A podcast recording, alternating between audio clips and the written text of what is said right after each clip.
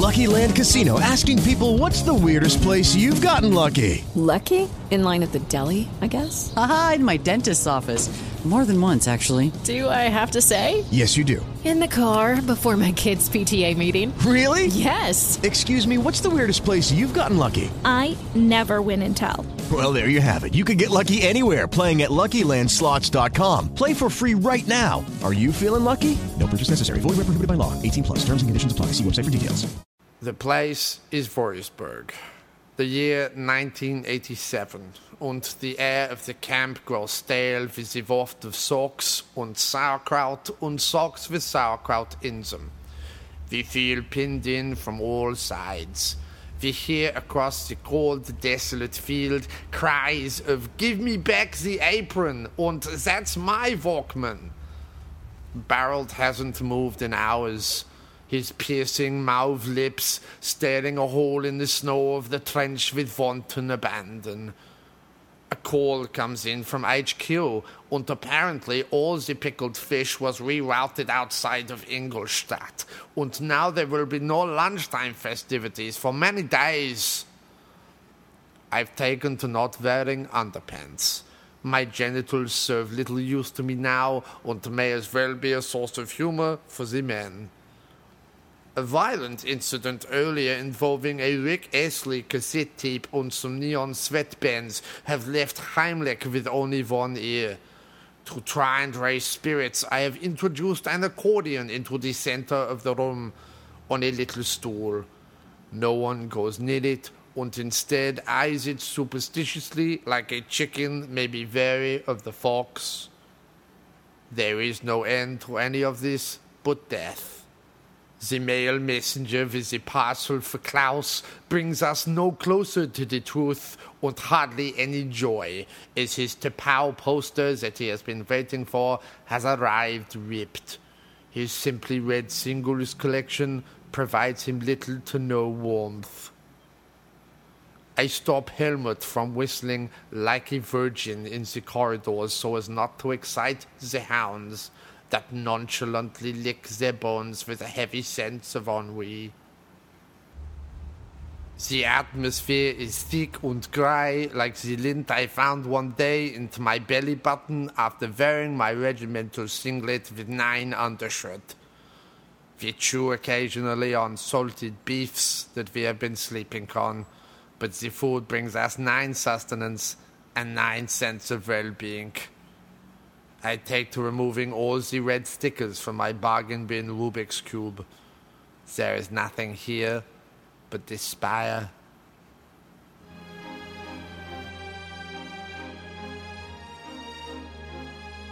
That was The Winter of 1987, read, as always, by Herb Wiener Dumpling. Part 7 will be tomorrow between Topless Gardening with Donald North and soap opera All the Hedges, in which Alan finds a new use for a trowel and Celia has a close call when the priest reveals he's really a Berkshire pony named Eric, her long lost son. And now on Radio Flange Goblet, it's the After Movie Diner, which this week features 37 individual uses of the letter Q.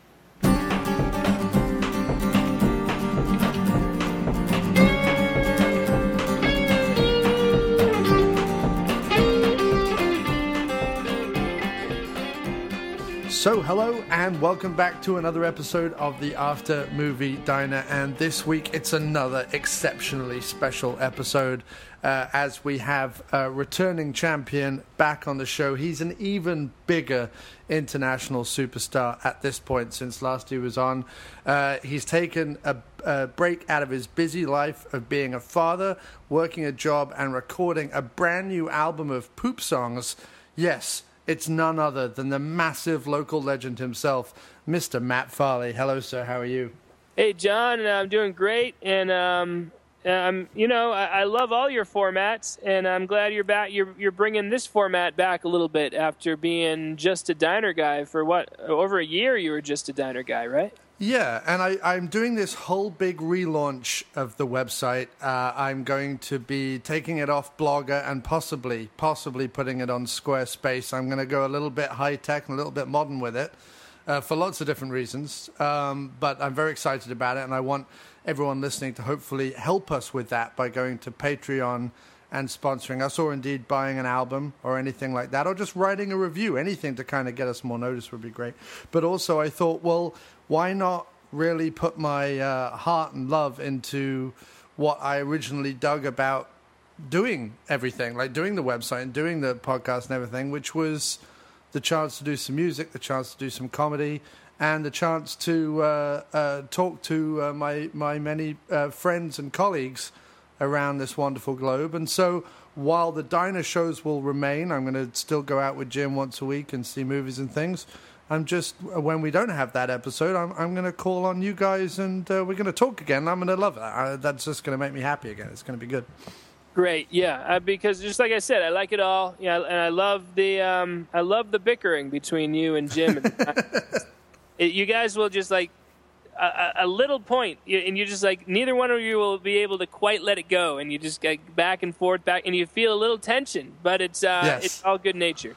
Oh, most definitely. I mean, that's 30 years. If, if, if anything, the Wallace boys, uh, whether it's Jim or whether it's John, there's 30 years of, uh, I mean, at this point, brotherly friendship. So you, you know, you have that with some of your long-term friends where you can sort of say anything and do anything, and you can, you know, rag on each other, and it's all good because by the end of the day, you hug and make up, and it's all great. So yeah, Jim and I are doing that. We have fun doing sort of pushing each other's buttons, and just like we did that video of um, sort of behind the scenes of what it's like to go out with Jim and I to the diner. We're going to do more of those and may even start going live, inspired by your good self, sir, whose Periscope was some of my favorite stuff on Motern Media Days. So that was great.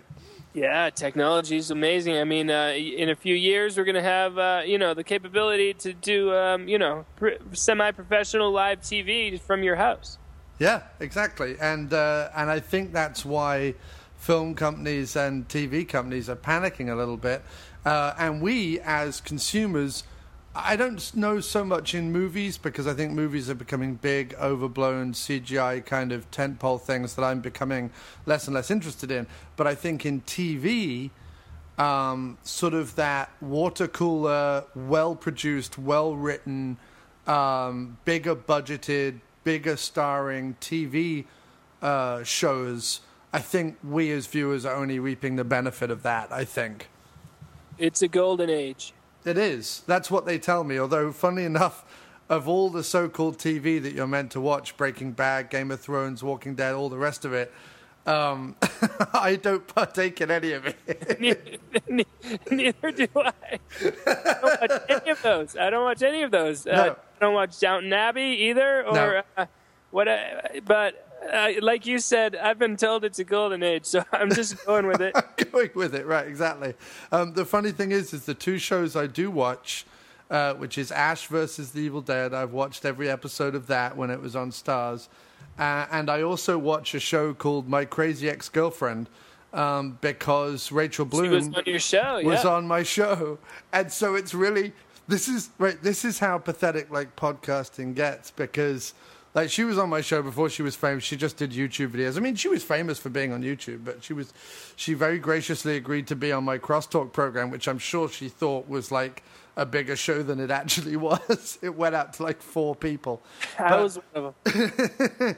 but no, she was on that show, and now I feel like, well, we're old friends. Obviously, we're old friends, so I need to support her and watch her show. Meanwhile, she's winning Golden Globes and you know, being on every chat show, and you know, she didn't even know my name. So, but I do, I do actually like her show. I think her show is very funny, well written, and I think that what they're doing is quite subversive because it's on the CW, which is this known as this sort of twitty teenage. Uh, family network that shows sort of Beverly Hills 90210, the remake, and uh, Vampire Diaries. A lot of these sort of fluffy, uh, kind of crappy shows to to me, to who I am.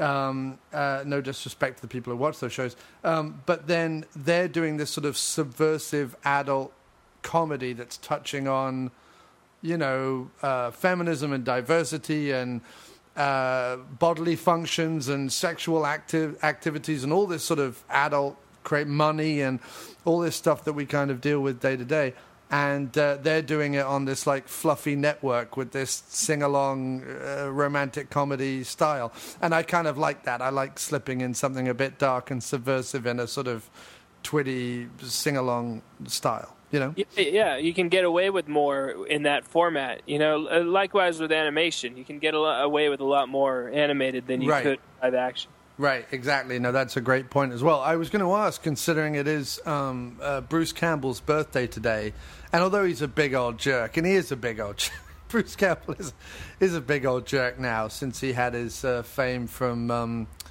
uh, uh, Burn Notice and then the Evil Dead remake and now the show. He is a big old jerk. However, it is his birthday, and I was going to ask, have you seen?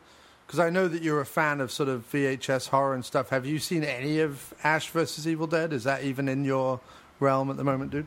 No, and um, I was I I barely even been exposed to the Evil, the Evil Dead movies. I'm sorry to to admit. Um, it, it's it's not really my style. Uh, when it comes to '80s horror, I'm a uh, I'm a slasher guy. You know, not Yeah. these not these over the top kind of uh, you know showy uh, effects driven things. That that doesn't do it for me. Although there are plenty of over the top slashers um, that I've seen in my time. And I think you and I share that. I'm definitely a slasher fan. If there is a genre of horror, I mean, I love, you know, From Beyond and Reanimator and Evil Dead and zombie movies and stuff like that. But uh, if I'm going to watch uh, any sort of pull anything off the shelf just to watch, uh, sort of for a bit of fun, it'll be a slasher movie because I think that they they took a um, generic format and have beaten it up, changed it, done it the same,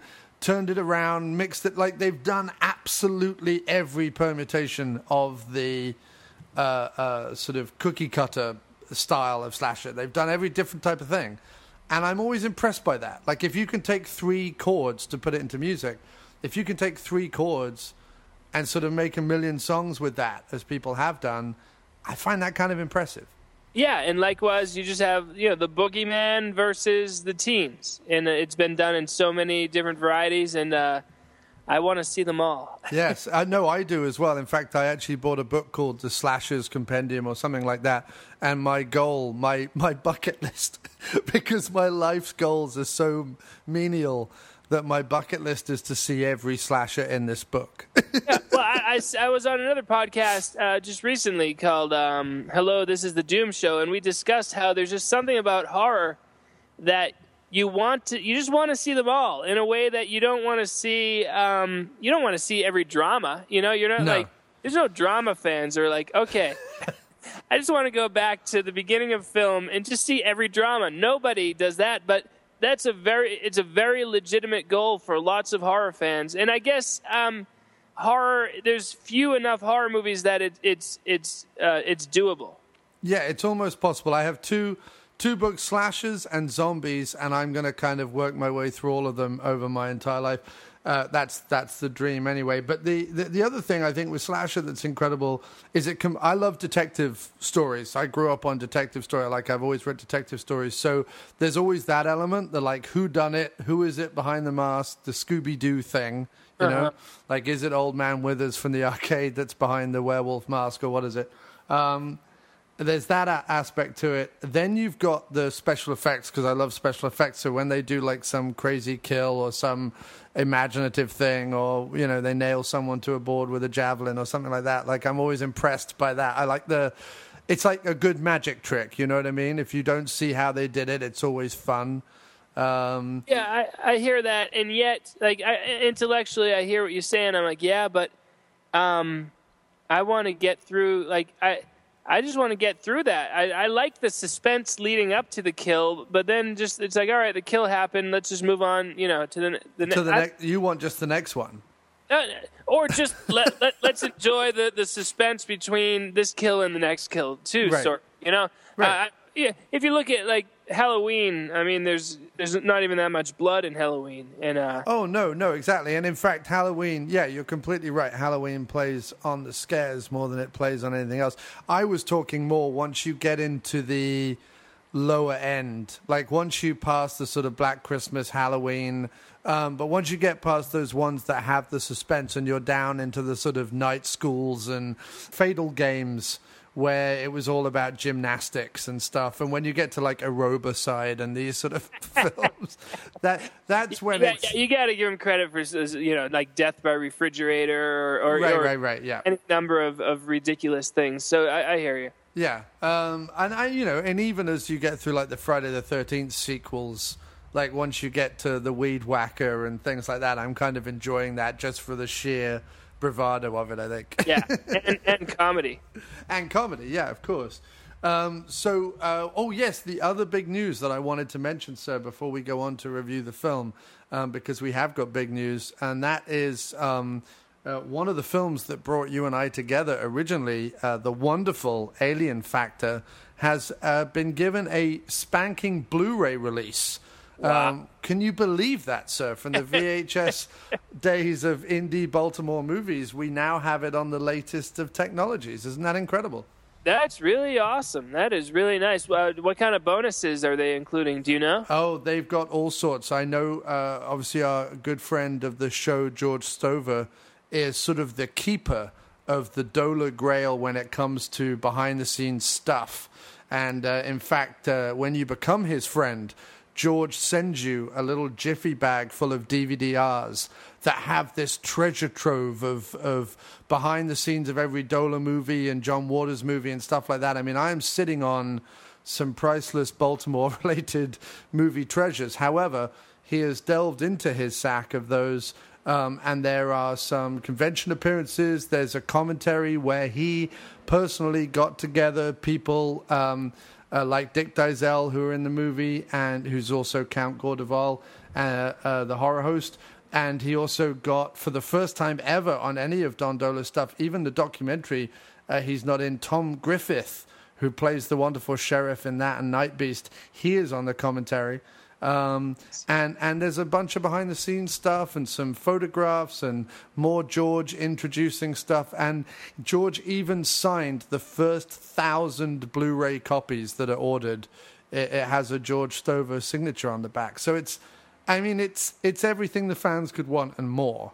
Really. Yeah, good for them. Imagine that. You know, a movie made, you know, essentially in your backyard in the in 1978 or whatever year it was. Yeah, I think so. Somewhere around there, yeah. Just Yeah. It was just after Star Wars, the first Star Wars release, so 78, 79.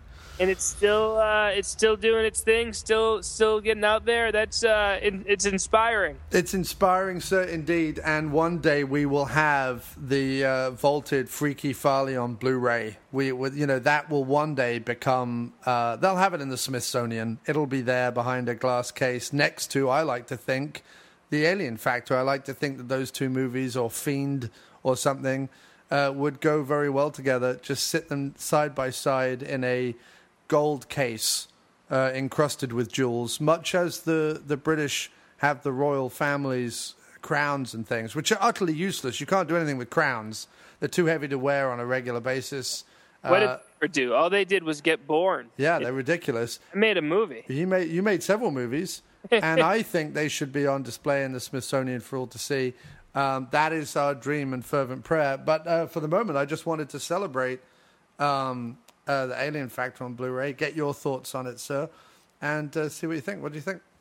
I think that's yeah, I think that's wonderful. You know, it's uh, like I said, I'm inspired and uh, and um, it, it it's a different time because it's amazing that that got on, I believe TBS. Uh, you know, I, I'm pretty sure, or, or right? Am I right? Superstation TBS. Uh, I, I don't know which TV station it played on originally, but it, it, you're right. It made its bones on TV. That's where it became big. It got yeah. like national TV exposure. Granted, it was probably like at midnight or later, but I mean, for a movie that um, unprofessional, and I, I say that with love, yes. With a, with a movie that unprofessional to get that kind of um, that many eyes on it in a time when there weren't even that many TV stations. Yeah. And, It- and Dohler had a career for 30 years making Yeah. movies off the back of it. Yeah, and like uh, you know, nowadays uh, to get to get seen by a lot of people, like even on on Netflix, there's a certain um, quality that you can't go below, and and again, this sounds insulting, but I'm below that quality, so so it's okay. You know, bo- both both in acting and in technical aspects that you could get away with in the 70s, 80s. Uh, maybe the cutoff is probably early 90s, but then at some point, just like the standards were raised high enough that they kind of, you know, it's a shame because they, they they hold back all the, the stuff made by local legends like these Baltimore people. I, I agree, and I think that um, some of the stuff that is made on high def uh, digital camcorders. Uh, made and then sort of pushed out by distribution companies onto things like Netflix and a lot of these sort of mockbusters um, where they're trying to do uh, rip-offs of the big movies, but in a lot and and the endless parade of zombie movies. I mean, we have had just a million in the last few years, and they're all awful. There's not one story, character, performer, or anything out of any of them that is of any interest. I would take all of Dohler's work and all of yours and Charlie's work over any of those any day of the week because uh, I think what you deal with is is passion, creativity, humor, heart, uh, and talent in a way that they don't. And I'm not blowing smoke. I genuinely believe that. Well, technology keeps getting better, and that's a good thing because it's going to even the uh, level the playing field yes. even more. So um, I agree. Like I said, we're X amount of years away where it could, it's conceivable that you could do a talk show, you know, out of your basement that would that people could view in high def, you know, on yes. their on their TVs, probably live. In and fact, you could film it on your phone right now. There's yeah. high def video on. There's 1080, whatever they call it, 1080p uh, on your phone right now that you could record a thing on and just put it online. And that's fantastic. So it is. And, it's beautiful. And, and Dohler, all the work that Dohler had to do that that people don't have to do now. I mean to, to, to make that movie a movie on your own on film and, and the sound and, and everything else oh my god so much more work we are we are lucky right now we we are lucky sir i can't help but think that uh, however with ease comes um, a, a multitude that we have to wade through of, of, of bad stuff in order to find the sliver of gold that is something like slingshot cops uh, yeah. which is coming out this year. I know. I'm very excited for that. Yeah, yeah, but the, I don't know. I don't know. I'm not sure how many uh, uh how many people are bother, uh, bothering. Are a lot of people bothering to make junk? I don't even know. Uh, yeah, I mean, if if if yeah, if sort of the lower echelons of, of Netflix and Hulu and various other streaming sites are to be believed, yes, people are going out of their way to make utter pish because I think somewhere along the line someone's giving them distribution money. Like someone somewhere is saying, we need more zombie films, or we need more shark films, or we need whatever. And people are going out of their way to do that, I think, just to kind of fill that void. Um, but that is what it is. The other exciting news is that George Stover from The Alien Factor has his very own documentary out called No Stopping the Stover, which I love that title. Uh, no yeah. Stopping the Stover. And that's out right now, can be found over at oldies.com. Uh, it's not on Amazon. It's being released by an independent releasing company called Oldies.com. Uh, they also released the great double disc of Alien and Fiend uh, for the Alien Factor and Fiend uh, DVDs. They're also releasing No Stopping the Stover, so people should go over to Oldies.com, pick that up. Um, but uh, and and I am definitely. It got me thinking again. So I am definitely going to make that documentary about you. It's got to happen, and then we're going to release it, and it's going to be huge. Okay, I'm in.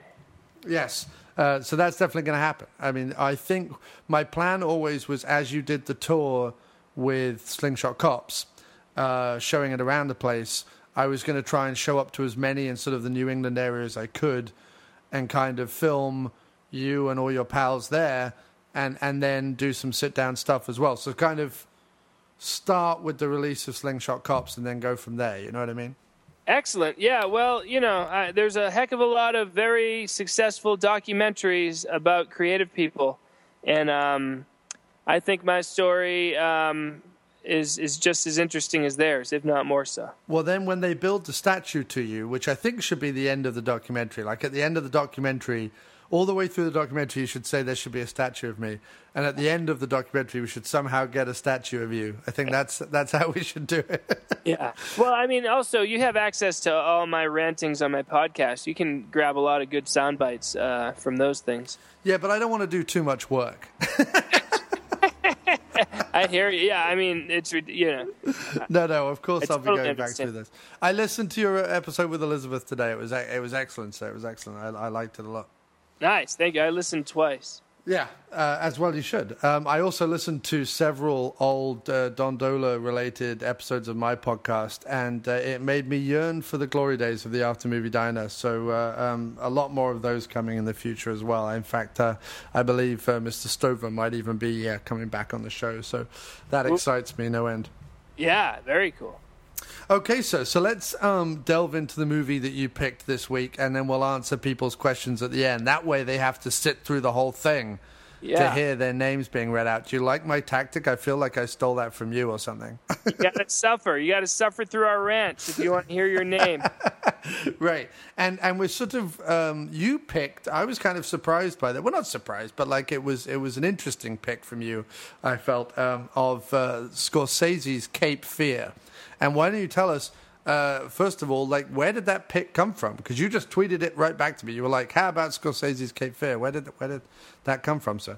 Well, it dates back to Saturday, Saturday night when I was on the couch with my lovely wife and we were looking for a movie to watch, and I saw Cape Fear on Netflix, and I said, "Ooh, I like Cape Fear. Uh, Elizabeth, you want to watch it?" And she said, "Sure." And we watched it, and um, and I was delighted by it once again, and it was fresh in my mind, and um, and I. Uh, and, and so uh, out of the blue, I get a, a message from you saying you want to be on the diner, and I was like, "Yeah, I want to talk about Cape Fear because that I've been doing it anyway." I, I went to a cookout on uh, on Sunday for Father's Day. and I'm just walking around looking for anyone to talk Cape Fear with me. And no one was interested. Well, that's that's because, as you've said many times on your show, cookouts are stupid. They don't are. don't socialize with people because you can't talk about the things that you love with them because they only care about themselves. Yeah, or, or it's not even just themselves. They just want to talk about bland, just uh, generalities. And I'm like, no, I, who cares how our lives are going? Let's talk about a movie that was released uh, 25 years ago. yeah, it's 25 years ago this year as well. Um, not only that, but you have uh, something of a coup here on the After Movie Diner as you're getting to getting me to talk about a remake. I know. I, it didn't even dawn on me until you brought it up because this movie it uh, it really stands alone as as a as a true statement and a, a true individual work that I, I, I you know I know it's a remake. Of course, I've I've seen the original, but um, it is its own thing. And uh, you know, I mean, we can get into the remake thing, but um, I, I'm I'm um, I'm I'm proud. I'm proud to have uh, broken you down and gotten you to talk like this. Yes, indeed. Uh, that's exactly what you've done. You have broken me down.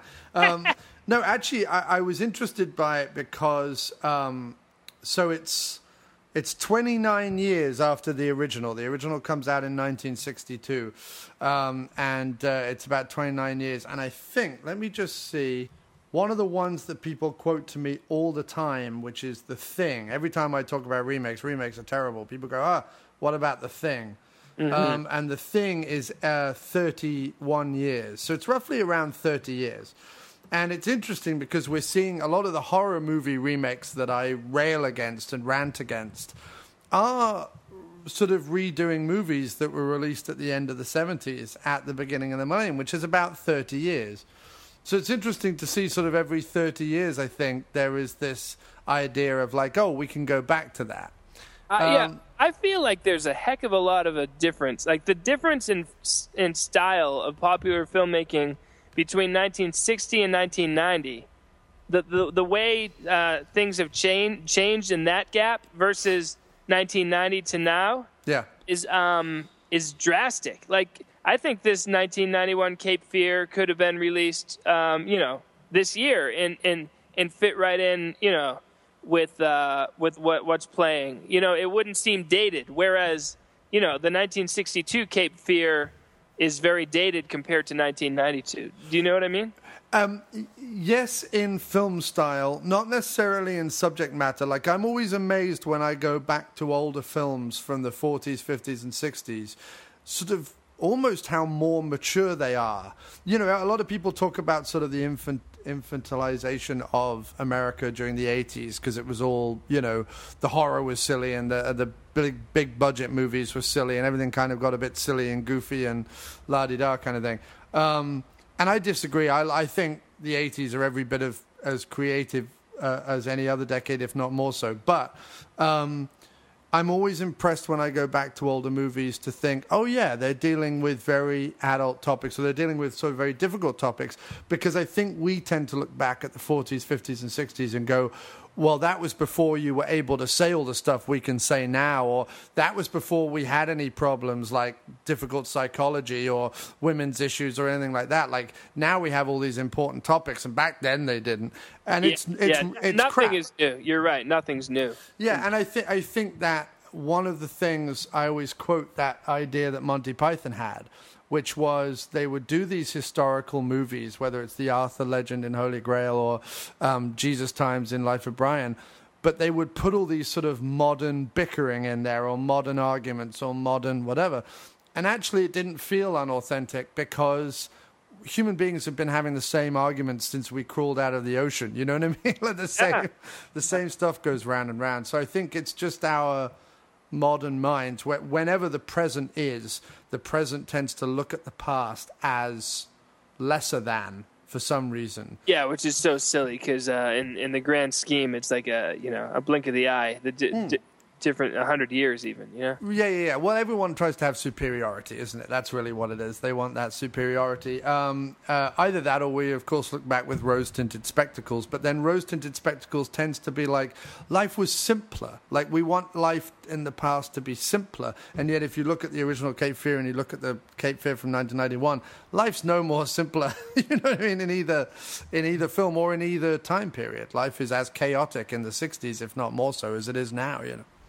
Yeah. Um, but Scorsese, uh, he was uh, he was in the middle of a, a good stretch right there in '92. I mean, he that's Goodfellas, um, Goodfellas, then then Cape Fear, then Age of Innocence, then Casino. I'm pretty sure is the stretch that he was on, and yes. uh, that's pretty darn impressive. Oh, Uh, it's it's a it's a great stretch that he's on. Um, And I feel like Cape Fear is overlooked. You don't like obviously people talk about Goodfellas a lot and Casino, whereas Cape Fear, um, it's it's I like it better. And no, who talks about it besides us? no nobody, and that's why we're um, that's why we're better. I want to just I'm just going to say it.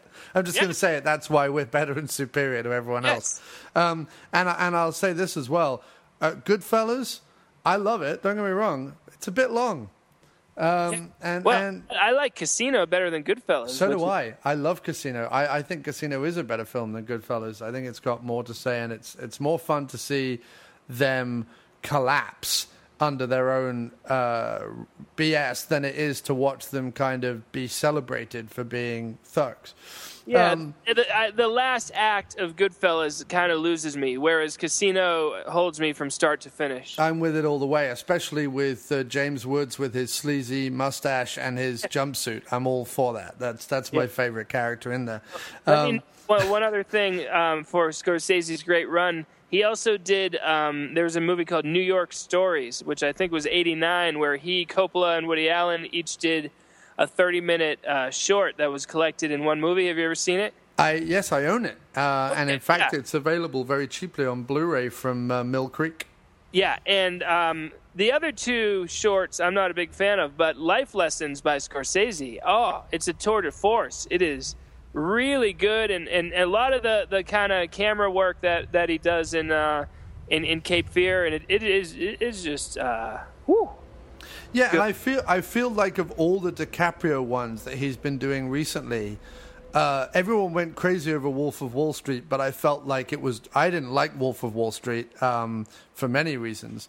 Uh, first of all, it's too long, but also I didn't feel like the uh, main character was condemned enough um, oh, it wasn't in con- any way. yeah. And in fact, they can say that they were condemning him by showing his excesses, but then the real guy that the movie is based on appears in the movie. Um, and not only paid for that, but also was paid for the script and paid for the story and whatever. So he's making vast tons of cash off this horrendous story about screwing everyone over and treating everyone like crap.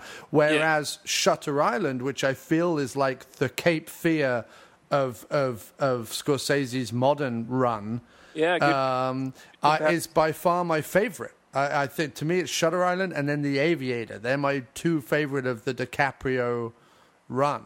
Yeah, I Um, like the Aviator best of that run, but but you're totally right. Shutter Island is his Cape Fear of the of this uh, this time. Yeah, meaning he goes back to the Hitchcock. There's a bit of Hammer horror in there. There's, uh, you know, he's throwing in um, some Italian horror references. Like he's, it, it's it's him doing a fun genre film.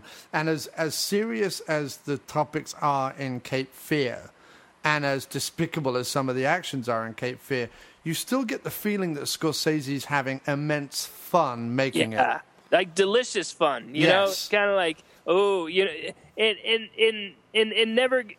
It's like suspenseful and thriller, but it's never like horror because because of that. Or well, I, I have a theory that all the best art is is simultaneously every emotion at once. Kind of, it's funny and it's it's it's thrilling and it, it's it's sad and and whatnot. Uh, Woody Allen's Match Point is a good example of that, um, where it's like you're watching it and it's tense, but it's also just like a little funny, and the way people are behaving is is it's they're not going for realism. It's kind of operatic. Um, over the top, heightened, uh, heightened. I mean, and, and with Cape Fear, even just the the the red color of the sky uh, of the sunsets in the in some of those shots. It's like that. That there's no sky has ever been that red, but it works for this movie.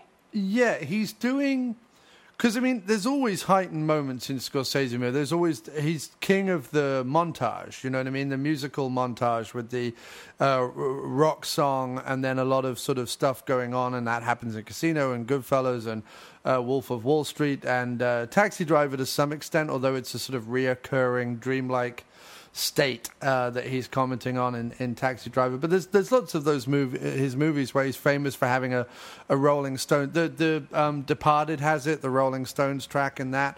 Even Um, Mean Streets, I think. too. Mean Streets, yeah, of course. So he's kind of famous for these things, which are very um, filmic and bold. However, um, something like Goodfellas or something like Taxi Driver or something like Mean Streets is seemingly grounded in a reality. It's not. He's not playing with reality in the same way as he is with Cape Fear. And what I mean by that is like Cape Fear is very. He's saying, "I am making a movie. Look how much of a movie this is. Yes. Look at this um, effect shot that I have, where we've split the sky so that I can have these brooding red, scary horror clouds coming over this serene Georgian house, or." Um, uh, you know, uh, here I'm going to do a negative uh, effect, or here I'm going to whip the camera around 360. Like, there's some shots in here which are. Uh, and, and look, I'm, I, you know, obviously Scorsese was making movies long before this, and I'm not saying, I'm just saying it's comparable to Sam Raimi's kinetic camera work with the zoom, uh, the zoom into an item and then they lock the door, or the, the hand flapping down the the bat- the the, the uh, blinds on the on the doors, or um, the way that the camera spins 360 during the boat sequence at the end. It's a thrill ride. It's a thrill Yes. ride. It's everything that a summer blockbuster should be. You know, Yes. it's like Scor- Scorsese was like, "Oh, you, you want me to make a mainstream uh, thrilling suspense movie? Okay, here you go." You know, and he just woo, he he just went for it, and uh, wow, it is uh, start to finish. Um, the only thing I don't like is the the bookend narration by Juliette Lewis. I mean, why do we? Why do we need this like poetic um, Yeah, I don't really get that either. It sort like of doesn't. start the movie and finish the movie. You know, it, like it's over, and then she's like, "We never talked about it from that moment on." Yeah. And we don't. Uh, shut up. It's over. yeah, it's not really relevant. Um, and, and I agree with you. And I think that the other incredible thing about it is it's almost like Scorsese and De Niro, certainly at the point that this was made, had been uh, vaulted high into the upper echelons of like movie lore or movie legend. In other words, De Niro was this incredible method actor, and Scorsese was this incredibly important film director. And it's almost like Scorsese and De Niro looked at each other over dinner and went, Let's make a movie in which we both just go bananas. You know Yes. I mean? yeah, I mean it's so over the top when he's when he's in the um, when he's in the movie theater smoking uh, his cigar and laughing. I mean it it can't be at all taken uh, realistically. It's just like this is this is just pure uh, popcorn um, fun at the movies and. Uh, and I like that. I, I like it a lot because you, you, you, it's like like a thrill ride. There's moments where you're jolted, and then but the next minute you're kind of like giggling.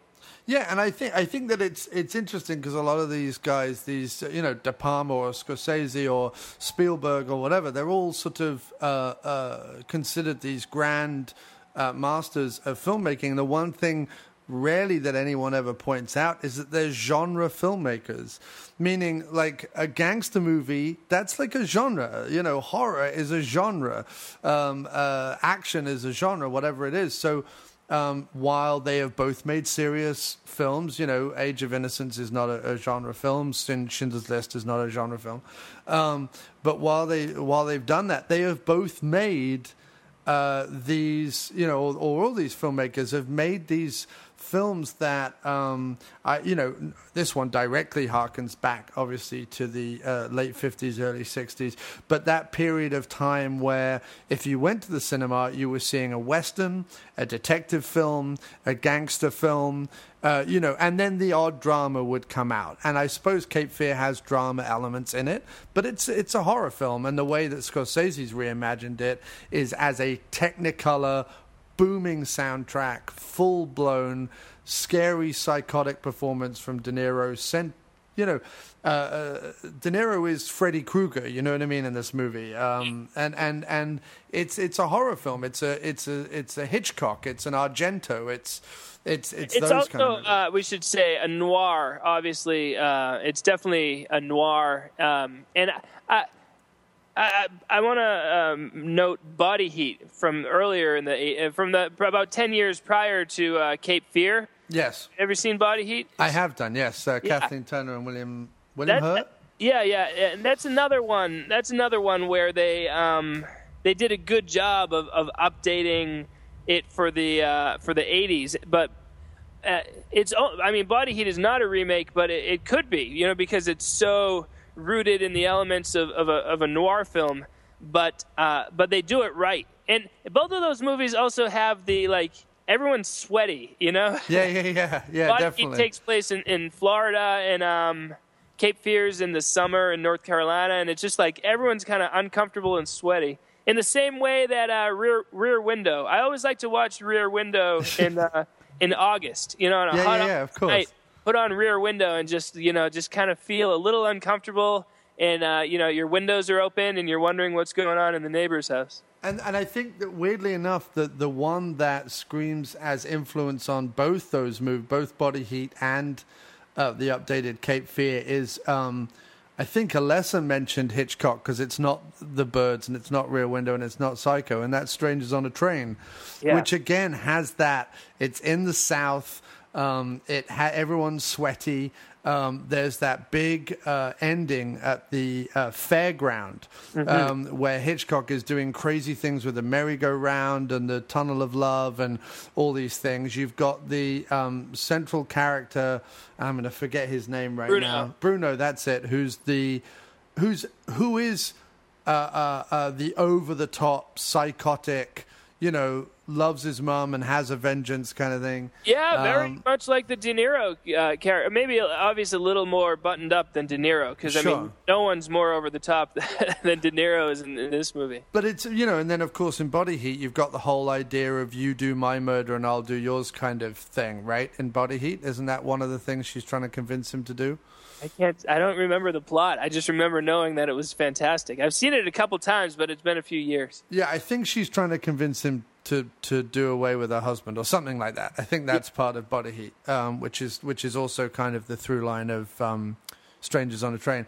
And Yeah. again, Strangers on a Train is another example uh, as is Psycho, as is Rear Window, where I watch those old movies and I go, wow, they're having exactly the same uh, uh, approach to um, a Psycho one film, to uh, Oedipal complexes, to uh, male and female relationships, to what, what you know, you name it, uh, um, fear, whatever it is, that we would have today. You know what I mean? And and it you really can trace.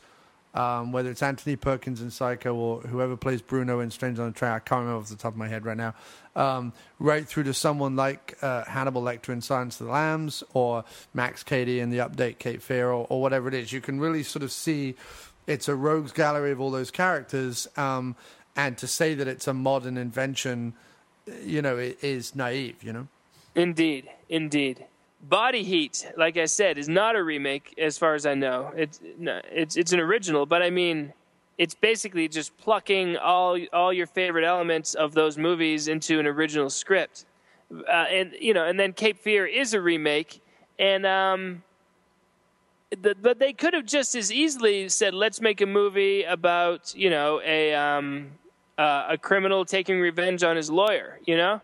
Yeah, and, and in fact, it's not, not, a remake. So I don't know. Like, I guess for for the the sake of branding, uh, for the sake of branding, you call it Cape Fear, and you get a lot more press because people remember the first Cape Fear. There's that, and then I guess in terms of honesty, if it's like if you're going to make a movie like that, you're either just stealing elements without giving credit, or or you're giving credit. You know what I mean? Yeah, completely. And and let's have the, the remake thing very quickly, just so that people kind of because people are like, well, wait a minute, John's railed against remakes, and if anyone posts now because they're doing a remake of It and they're doing a remake of a whole bunch of stuff, um, uh, Death Wish, they're doing a remake of Death Wish and various other things, and and every time anyone posts anything about it, um, I just post no exclamation mark or fuck off or something. You know, I'm just rude about it at this point.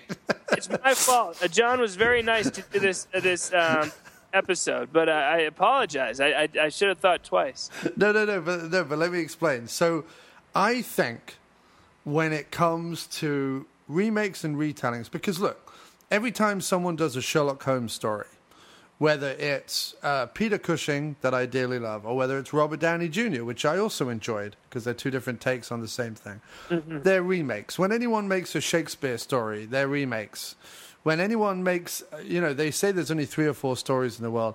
There have been plenty of Strangers on a Train type stories where the femme fatale asks the guy, you know, dupes the guy into doing something he wouldn't normally do. You know what I mean? That's that's a story that that's been played out multiple times. Yeah, and and it comes down to one very simple thing for me when it comes to remakes, and that's intention. Um, and I think that the intention of someone like John Carpenter, who was uh, already an established director um, with his own original work, or the David Cronenberg doing The Fly, or Scorsese doing the uh, Cape Fear remake, I think it comes down to intention. What do I feel watching the film is the intention of the filmmaker and or the people in it. And while, of course, there was a studio system, and of course, money was involved, and of course, show has always been show business, I always I understand all those arguments. I feel like the modern rash of horror movie remakes, and I keep calling them modern, but it's been the last 15 years almost that they've been pumping out this crap since the Dawn of the Dead remake. But the Dawn of the Dead remake is a great example, uh, uh, similarly to the Evil Dead remake or, or any of them. And I feel like with those movies, the intention there is well, we've got to have a name that everyone recognizes, and we've got to have zombies in a shopping mall because that's what was in the original one. Um, but that's as far as we care about anything. Like, yeah. as long as we can slap the tag on it and put a poster up and call it the same name and have zombies in a shopping mall, it we don't really have to care about anything. Why do the zombies run? It doesn't matter. Um, you know, uh, why is it just going to be this sort of big, thoughtless action movie with no real sort of mind behind it or storyline behind it or characters behind it or anything like that? It doesn't matter. It's called Dawn of the Dead. There are zombies. It's a shopping mall. Away we go. Um, Whereas I feel like the intention with John Carpenter's the thing is he's reread. He's a big fan of Howard Hawks. He's a big fan of the original, but he's reread the short story that it's based on, and he's gone, okay, I can develop a movie that is about something more than just uh, a, a, generic alien attacking some people in an isolated area, and I can start talking about human paranoia, and I can start all these interesting characters, and you know we can talk about the the uh, you know the destruction that comes from within rather than necessarily uh, an alien or a supernatural presence. And I feel like the same way Cronenberg's doing with The Fly. And I think what Scorsese has done with Cape Fear, when you watch Cape Fear, all the topics it touches on, from um, vigilantism to the way we perceive the law to the way uh, women are put on trial um, during rape cases to um, the psychotic or the crazy or even the criminal justice system or even the prison system or um, uh, guns versus no guns, violence versus no violence, you know, uh, all those things that it's covering. It's very, for all its theater and for all its opera and for all its crazy horror and everything's dialed up to 11, it is touching on and updating and um, being serious about these themes that are still very, very important today. I mean, you only have to look at the uh, Bill Cosby case or whatever it is um, and the way that the women are still put on trial and, and so on and so forth in, in rape cases, or, or, or the statistics that, you know, 60% of rapes are never even reported because they don't feel like it would ever come to any satisfying conclusion. So th- there's all sorts of things in it that it's examining that were worth updating, were worth talking about, and were worth um, dramatizing in, the, in, in this way that you can get out of it. And so I think that there's – there's an intent there that isn't just well, everyone remembers Cape Fear. Slap the name on it, make it De Niro and Scorsese, and it'll sell a bundle. I don't think Scorsese's ever made a movie with that in mind. You know what I mean? Um, and sure. I mean, obviously, he wants to be successful, but if you look at, um, I think he's more like Woody Allen. I think he tells the story he wants to tell, and if occasionally he has a Wolf of Wall Street or a Midnight in Paris or whatever it is that happens to be a massive hit, um, then great. That just means he can carry on making more movies. Do you know what I mean? Oh, 100%. 100%. Yeah. So I think when it comes to remakes, the reason why I rail against the modern ones is I just, when I look at the Halloween remake, Evil Dead remake, you name it, I just see a boardroom of guys counting money. That's all yeah. I see. I don't see any creativity behind it at all. Um, I don't feel that way with Cape Fear. I don't feel that way about The Thing. I don't feel that way about The Fly. I don't feel that way about the original Maltese Falcon. Uh, I mean, not the original Maltese Falcon, but the the one everyone knows. Even Which is a remake, yeah. It's a remake. Um, uh, you know, and I don't feel that way about Sherlock Holmes stories and so on and so forth, as long as they're coming at the source material with an interesting intention. Right. Um, and uh, what are your thoughts on Cape Fear? I mean, I I put it up there with, with one of Scorsese's uh, best movies, and uh, and just a, a, pure cinematic delight. What, what, are your thoughts? I, I think it. I think it's absolutely a fascinating movie.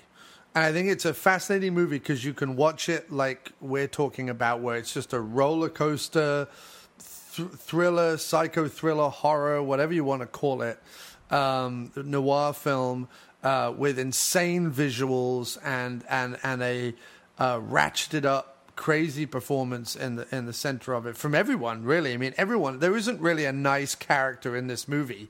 Uh, everyone has sins uh, yeah. in this movie. let's have a moment for joe don baker by the way Joe Don Baker, Joe Don Baker, Joe Don Baker, Joe Don Baker, Joe Don Baker, Joe Don Baker, Joe Don Baker, Joe Don Baker, Joe Don Baker, Joe Don Baker, Joe Don Baker, Joe Don Baker, Joe Don Baker, Joe Don Baker, Joe Don Baker. Joe Don Baker, Joe Don Baker, Joe Don Baker, Joe Don Baker, Joe Don Baker, Joe Don Baker, Joe Don Baker, Joe Don he was he was so good and hilarious too. I'm just every time he's on screen, I'm just cracking up, you know. And he's coming up with these new plans, and they're all going wrong. And, right, and I think I think also Scorsese's aware of. I think Scorsese's aware of every single bit of comedy, drama, horror, uh, love, whatever it is. I think he's aware of every single emotion, and I think like um, opera, like Hitchcock, like uh, theater, whatever it is, he is really dripping every single drop of Yeah. um, performance, emotion, excitement, and everything that he can out of the subject matter. I think it's a very good script. I don't think there's a, a, a bad line or a bad idea in the script. I think it's a, a it's a very very good script. I think it's um, it, it's both uh, incredibly purposefully shot, but also joyously off the chain uh, in, in some moments. Um, I think that uh, De Niro's performance is both utterly spine chillingly horrific and gloriously pantomimic, like completely over the top and ridiculous in some bits, where his accent is all over the place and um, you know his strutting about is ridiculous and his preaching is ridiculous and and it's and yet you are gripped and scared by it from the moment he turns up on screen. Um, Oh, uh, can I also note? yeah, yeah, go ahead. Juliette Lewis, uh, perhaps her best performance ever. She she just uh, encapsulates that um, teenage girl in every way. Uh, Yes. She really, you know, like um, And oh, ano- another really, di- you know, another really difficult thing that's in the movie, the idea of burgeoning sexuality. So, uh, uh, obviously, he's a predator. Obviously, he is uh, a child molester, or at least, you know, uh, uh, uh, on that borderline of rapist and child molester. Um, and and yet, she is obviously also uh, having those first awakenings. Um, and it's there is that wonderful sort of well not wonderful but sort of um, there is that examination of that blurred line which is kind And of horrific but also human. Do you know what I mean? Yeah, and you be- totally believe that she would have a, a little bit of a thing for him. Like you, I buy it hundred percent the the way that they present it. Yes, she's tremendous in it, and I think, I, I, you know, I think she has a very hard role to play. I think Jessica Lange has an incredibly difficult role to play because there's kind of she's the most innocent. She's not done anything wrong. She's not cheated on Nick Nolte. Uh, uh, she's not um, been um, uh, uh, lured by Max Cady. Um, you know, she is uh, uh, doing her work at home. I presume she's a designer or an artist of some kind, uh, uh, loving her dog and looking after her daughter. Um, and yet, because throughout the movie she is either on Nick Nolte's case, uh, uh, you know, or they're arguing or they're bickering or whatever, or she's drinking or she's smoking or whatever it is. Um, there's this implication that she's sort of a bit of a bane to be around. You know what I mean? Yet we don't see those years and years and years of neglect and abuse that Nick Nolte has put on her um, uh, um, that led her to become that person. So although they all seem like shrill, uh, uh, horrible, bitching people, you know, she's got every reason to be at that point. But it's a very oh, yeah, yeah, I sympathize with her for sure. of course, but it's a very hard role to play because she's got to play bitchy, uh, uh, certainly in certain scenes where you want to feel sorry for Nick Nolte because he's being uh, hunted down and he's being attacked and he's you know his family's in peril. Um, but you also know what a scumbag Nick Nolte is. So. yeah, yeah, I know. He's uh, he's playing racquetball with that girl, and you're like, oh, Nick, what are you doing? What are you doing, Nick? Not good, not good at all. But um, yeah, I, I, really, I really was happy to watch it um, last Saturday night. And um, oh, oh, should, the last thing I want to say is um, like you know, like you know, it's over the top, gleeful fun. You know, throughout. Obviously, it, it, it hits like like you say, lots of serious topics that get you thinking, and all the while it can still be fun, which is amazing. But the moment when you're like, okay, like there are no rules, is when the camera pans down and we see that De Niro has been uh, attached to the bottom of their car for, for right, right, right, right, right. it's like like a, a couple hundred mile drive, like a hundred mile drive. He's just like he's just hovering below their car, you know, and it's like okay, any anything can now happen, and I'm all, and I'm all right with it. Oh, completely. I'm absolutely fine with it. Um, I'm even fine with the completely ludicrous ending where, like, like our slasher villain, we were talking about slashers earlier, like a slasher villain, you just can't kill this guy. he keeps coming back, and is you can see the makeup artist uh, there going like, "Well, hang on a second. I've already burnt him with water. How am I meant to make it look like he's now been burnt with fire? Plus, wait a minute, you're going to film this on a boat, so he's constantly being covered with water. Like the makeup artist must have been pulling his hair out, going, "How the hell do I do this?" I've always wanted to make a movie. Like the thing about all these movies is if the char- the main ca- if the main characters are smart, they would have dealt with the menace, and and the movie would be over after 20 minutes. You know. and, and so I want to make a movie where you know so, at some point in the movie the character has to deal with a slasher situation, but gets out of it because the main character is smart, and then the movie, but the movie continues, and it's you know that's just a section of, of a full movie.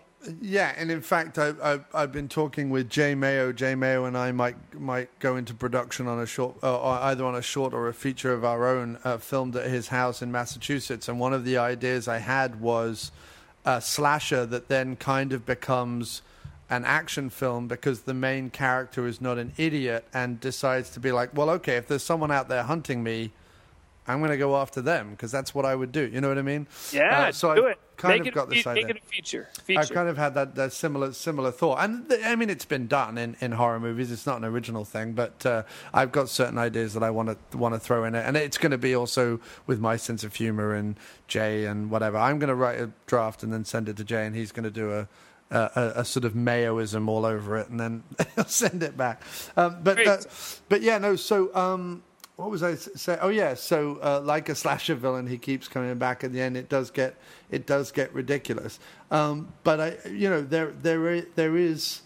It, it's very interesting how uh, Scorsese is able to throw everything in this movie, even the kitchen sink, and yet there still be moments in it where you are thinking and questioning. And one of the things you were saying about like a lead character being smart, I think one of the most interesting things about the original Cape Fear and this one is the idea of the fact that up until a point, Max Cady is aware of the law, is aware of what he can do in the bounds of the law, um, and therefore sort of torments them without ever being um, uh, attackable or, appro- or, or, or Yeah. uh, uh, uh, arrestable or anything like that. and it makes you feel pretty fr- like as a viewer you feel that frustration even you know like the- you feel how Nol- Nolte must feel you know like a lot of pressure like you're, you're kind of tense while watching it and that's why the funny moments are that much funnier probably Yeah, and, and you know when they start coming up with all these harebrained schemes of what to do about him, um, on one hand you're like, well, that's just stupid. Don't do that. You're just going to enrage him further. But on the other hand, you're kind of like, well, they've Right. run out of recourse. yeah exactly Like, what are they going to do? Um, I, what do you think, dude, about the original stars showing up, Mitchum and Peck showing up in this Yeah. movie as they do? I love it. I Oh, personally love I it. love it too. It's it's a perfect touch, and I mean they're kind of doing the opposite, um, right? The Yeah. guy was the good guy kind of is the bad guy in this one, you know. And Um, am I right? Well, no, because Peck, Peck, Peck in the original is Nick Nolte's character. So Peck in the original is the attorney, and in this, he's an attorney. Yeah, but And- an attorney for for De Niro, you know. And Oh, uh, for Cady, right? But Yeah. he's kind of at he's kind of doing his Atticus Finch thing, right? He's kind of Yeah, doing To Kill a. Mockingbird a little bit with his top, yeah. His his southern lawyer with his little pocket watch and his his waistcoat. It's all very sweet, isn't it? Um, and quoting from the Bible and uh, Yeah. and all that kind of stuff. It's wonderful. um, and Mitchum is the kind of shady chief of police who suggests to Nolte, yeah, you know, why don't you take the law into your own hands? To which Nolte's like, "What did you just say? Like, are you crazy?" yeah. And then he's like, I don't, I, I never said that. It's great. Yeah, so I like how like there's I, I think I mean I do love the movie. I do love the movie. I can't really sort of place it like Taxi Driver will always be my favorite Scorsese movie because it has such a formative place in my heart. Like I saw that right at the time you're meant to see that and it has sort of stuck with me ever since.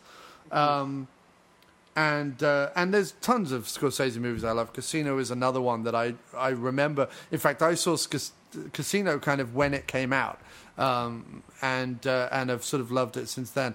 Cape Fear is one I came to later. Um, and I came to Cape Fear and the original Cape Fear at exactly the same time because they were released in a DVD box set in the UK with both movies, which is a great way to do it. It's a great acknowledgement of the original um, while also releasing your update, uh, as is having the stars in, in the remake. Um, and uh, and it gives you an exa- it gives you a way to contrast both and, and so on.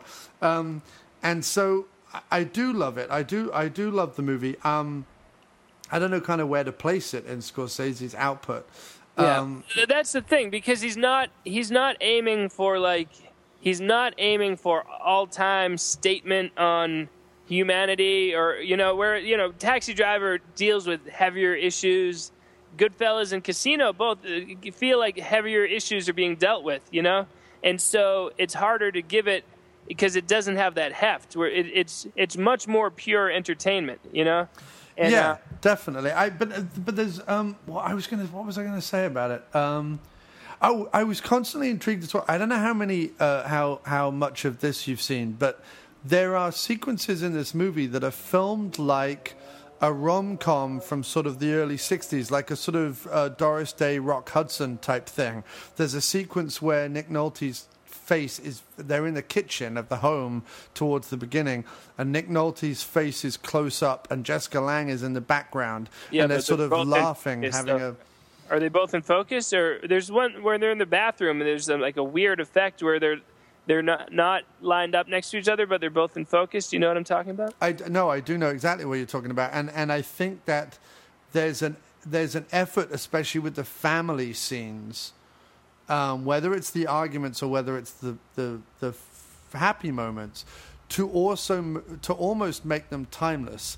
Like they could have been filmed last week, but they also could have been filmed in the 50s. The way that Nolte is dressed, the way that the there is no. Um, there's no depth. Like he flattens out the image. Yeah. Uh, even when there is a depth of field, even when Nolte is very up front and Jessica Lange's right in the back, they're both in focus and they're both brought up to the front of the screen. It's a very interesting technique, and it's what they used to do in uh, things like Pillow Talk or whatever, like those old 50s um, knockabout things. But even in films like Guess Who's Coming to Dinner, the, the um, uh, Poitier movie and stuff like like any of those movies that were made that were kind of part serious, part comedic from sort of the 50s and 60s. This movie looks like that as well. Like it's got so many influences in it, and they're all bouncing off each other all the Yeah, time. It's, it's cinematic tour de force. That's what it is. It, it just Scorsese flexing his muscles and saying, you know, I don't need to make a big statement. I don't need to be making the Last Temptation of Christ. I'm just going to make a,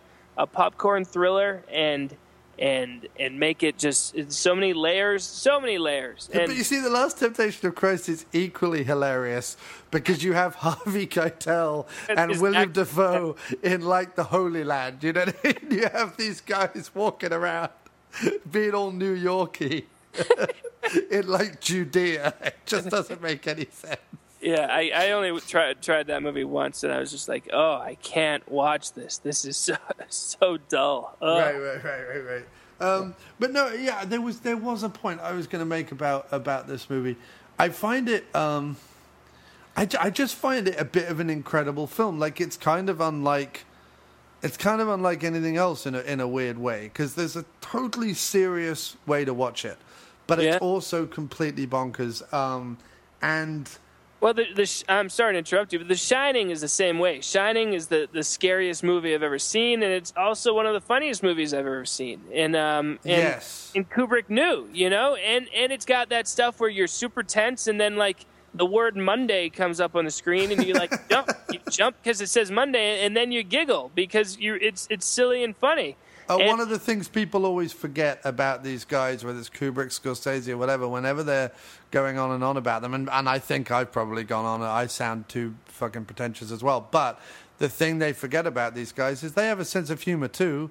You know what I mean? Like we all have a sense of humor. Barry Lyndon. y- y- It took me a while to figure out. I, wa- I watched Barry Lyndon a couple times. I was like, this just seems so serious and boring. And then you watch it like the fifth time, you're like, wait a second. Every second of Barry Lyndon, and it's three hours long. Every second is hilarious. Oh my god, this is th- this is unbelievable. Yeah, and I like uh, I was one of the few people who liked Eyes Wide Shut because I think in Eyes Wide Shut he's poking fun at human sexuality and human relationships, and I don't think that's meant to be a serious examination. I think that's meant to be, you know, funny there's- and truthful. yeah, tons of humor there, but but it is uh, uh, simultaneously serious and you know and every and and a little scary, and that that's why I brought up Match Point because it's the same thing. I, I'm tense, but I'm also kind of marveling at the uh, the I Hus- guess husbands and wives. hyper realism too. You know, but Hus- yeah, husbands and wives. Um, uh, with again with Juliette Lewis in it, there is some stuff in Husbands and Wives that is utterly horrifying. If you've ever been in a in a relationship that's even at all fractious, um, and there's bits in it that are utterly hysterical. The sequence where he, uh, Sydney Pollack is dragging his aerobic instructor out of a party, and they're having a horrible fight. I'm kind of laughing at that as much but as you're I- a little tense too. Yeah, I know, I know. Yeah, But there's there's also what's that great? What's that? Great, is it in Crimes and Misdemeanors when uh, uh, someone ties up his sister and goes to the bathroom on her, and it's really horrific. But then Woody Allen comes home and sits on the bed and says, "A strange man went to the bathroom on my sister," and his wife rolls over and says, "Turn the light out when you get into bed," or something like that. it's like it's, Yeah. it's making light of these horrific and horrendous situations. You've got to give Scorsese his due with the scene with Harvey Keitel and Jodie Foster in Taxi Driver, and with the scene with Robert De Niro and Juliette Lewis in the school theater in Cape Fear. He has put on camera two sequences in which there is no uh, overt violence um, and and only the slightest sort of sexuality in both scenes, physical sexuality, Yeah. and yet both scenes absolutely make your skin just crawl up the wall. You know what I mean? Like Yeah. you, and you think to yourself, how did Keitel and how did De Niro perform those scenes with the, in the case of Keitel, sort of horribly relaxed calm that he has dancing with this underage girl, um, and and and the the horrible forcefulness and charm that De Niro performs that scene with. Like, how do they find that in them to do that? I, I just, there's no way I have anywhere near the ability as an actor to even come close to wanting wanting to do that, let alone being able to do that. You know. yeah. Well, I mean, it's not even your actor uh, qualities that make you not want to do it. Maybe it's just your human qualities. Like I'd rather, um, like that. That's a bit of an awkward situation. It's a very awkward situation to be in with a teenage girl. Just in in re- in real life, Jodie Foster was 13 years old, and um, Frank. You know, I'm glad. I, I like Taxi Driver, but I mean, I don't think it's healthy for her to have played that role. And uh, I mean, this is a completely different topic, but no, Go ahead, dude. Go ahead. any, any director who's not, you know, I exploiting a child. I, you know, obviously they they make sure the parents uh, give consent, and I'm sure you know, uh, yada yada yada. But still, it's like of all the movies you could make, why do you have to make the one that requires hiring a, a child to?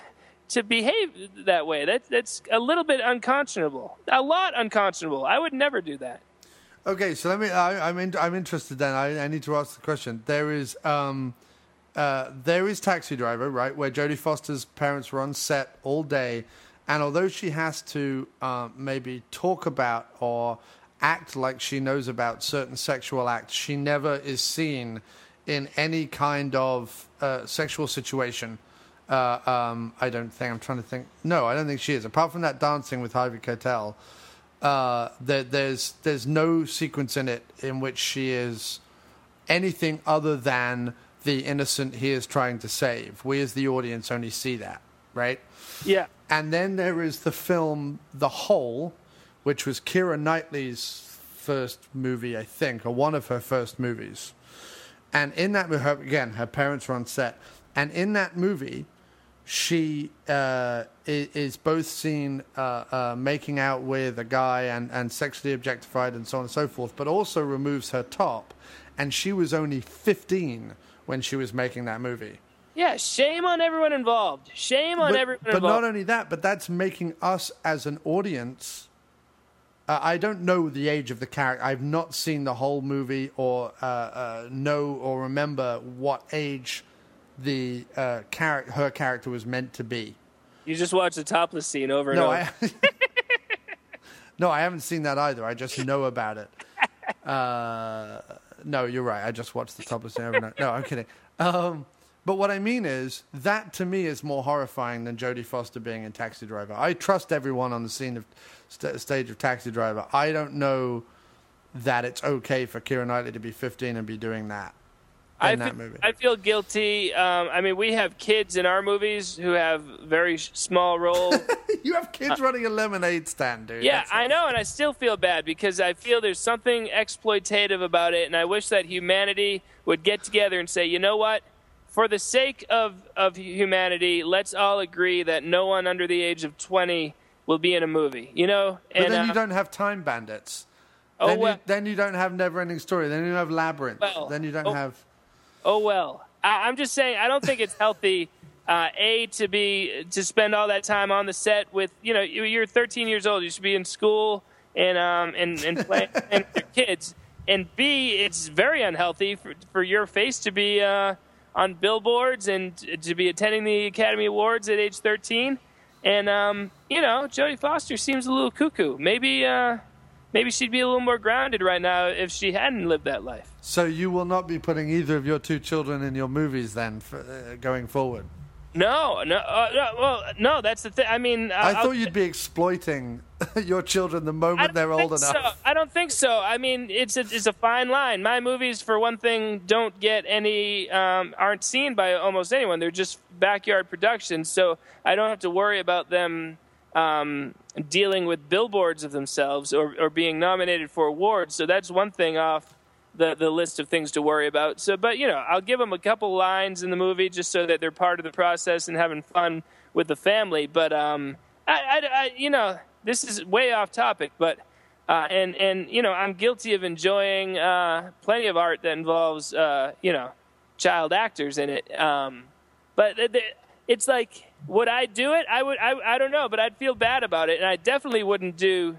I wouldn't make Cape Fear specifically for that. It's like you know what? I would just feel dirty um, just having Juliette Lewis in her underwear in her in her bedroom with Nick Nolte like slapping her. It's like, eh, there's other ways to spend the day.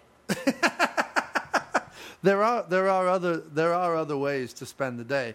Um, I I I think the only reason I would disagree uh, uh, is um, that I think that I like the fact that there is um, music and movies about topics and books for that matter about topics that uh, should be discussed, should be thought about, should be uh, examined. I think that there is a fine line between um, talking about those topics and exploiting them. I think, for example, what Scorsese does with Taxi Driver and Cape Fear is very much right up to the line. Um, but I still think that there is a decent enough intent in there. But then if I think about some of the more um, horrific stories uh, that have been told either in books or movies, or if I think about some of the films of like Lars von Trier or people like that, um, uh, or you know uh, some of the stories about what was that the little children with uh, Kate Winslet and whatever, and he's a one of the guys in it is a child molester. I don't think those movies need to be made. like Yeah, I, I think it's to I do mean, with but- intent, and I think there's certain lines that can be crossed, and I think I that yeah. Would you want your daughter playing that Jodie Foster role in Taxi Driver, where she's wearing, um, you know, these incredibly tight uh, clothing, or, or she's offering favors to Robert De Niro? Just that. I wouldn't want my my kid saying that those lines. That's that's unconscionable. Yeah, no, I mean, yeah, I, I, I don't know. If I had the crystal ball and was able to look into the future and go, Taxi Driver is going to be one of the seminal movies of the 20th century, um, and this is going to give me longevity in my career. I mean, yes, Jodie Foster seems a little cuckoo, but then she's grown up entirely in Hollywood. Yeah, So- and that's very unhealthy. Nobody should be exposed to that kind of. Um, But I don't think she's I don't think she's cuckoo because she played that character. I think it's more to do with just never having been like when I spoke to Clint Howard, for example, lovely guy, but clearly completely devoid of the the trials and tribulations that someone like you or myself have to go through. You know what I mean? Just because of his family lineage and and because he grew up like he was three years old and was was in a an episode of his brother's TV show. Yeah. Uh, and, and and he has been acting. He's now in his fifties. He's been at oh, almost sixties, I think, and he's been acting probably longer than anyone's ever acted. No one's acted from the age of three all the way through. You know. Um, Drew Barrymore. wait, well, yeah, Drew Barrymore was was what five when she did uh, um, Yeah. E.T. something like that. And Poor uh, that didn't seem to like shame on you, Steven Spielberg. Oh, Yes. you got her to say all these cute little lines. Isn't that Yeah. great? And then and then four years later, you know, she's popping pills at a party, and it's like you are complicit, Steven. Uh, look, we don't need. We can do another debate about this sometime. I, I think we're past your deadline. Uh, do you want to do lightning round questions before we wrap this up? Yeah, we're, we're good. Yeah, we'll, we'll, we'll wrap this up. I have one last thing, though, sir, just to wrap it back up to the, the beginning of our conversation. Uh, in Fiend, Don Dohler kills his daughter and puts her in the back of uh, uh, an ambulance on screen. Is is that unconscionable? Will you No, go as far? honestly, that is that is the right like obviously like I, I, killing. I don't. It doesn't matter that, that the character died, but like that is the level of involvement that, that I'm comfortable with. The, the kids are like behind a log and saying like, "Oh, look over there" or something. Uh, if that's the, I know they're in a couple of the movies, but I, you know, and then they're killed off. You know, a minute later in the plot. So you know, they got to be involved. They were they had very tiny parts, and you know, she she was on a, a stretcher. Big deal. So I'm okay with that. You're, you're okay. I like that you've defended Don Dohler. That's fine. I'm happy with that. If you had, uh, if you had gone into one of your funniest rants against Dohler, then I, uh, uh, we might have had words. Um, if, if the kids were the main characters, then I would feel very differently. But it, it's just that nice little little thing, just and you're like, oh, it's a fun little time between uh, father and children, and, and I'm, I'm fine with it. Okay. Yes. Uh, me too. So, any more points on Cape Fear other than obviously people should go out and see it?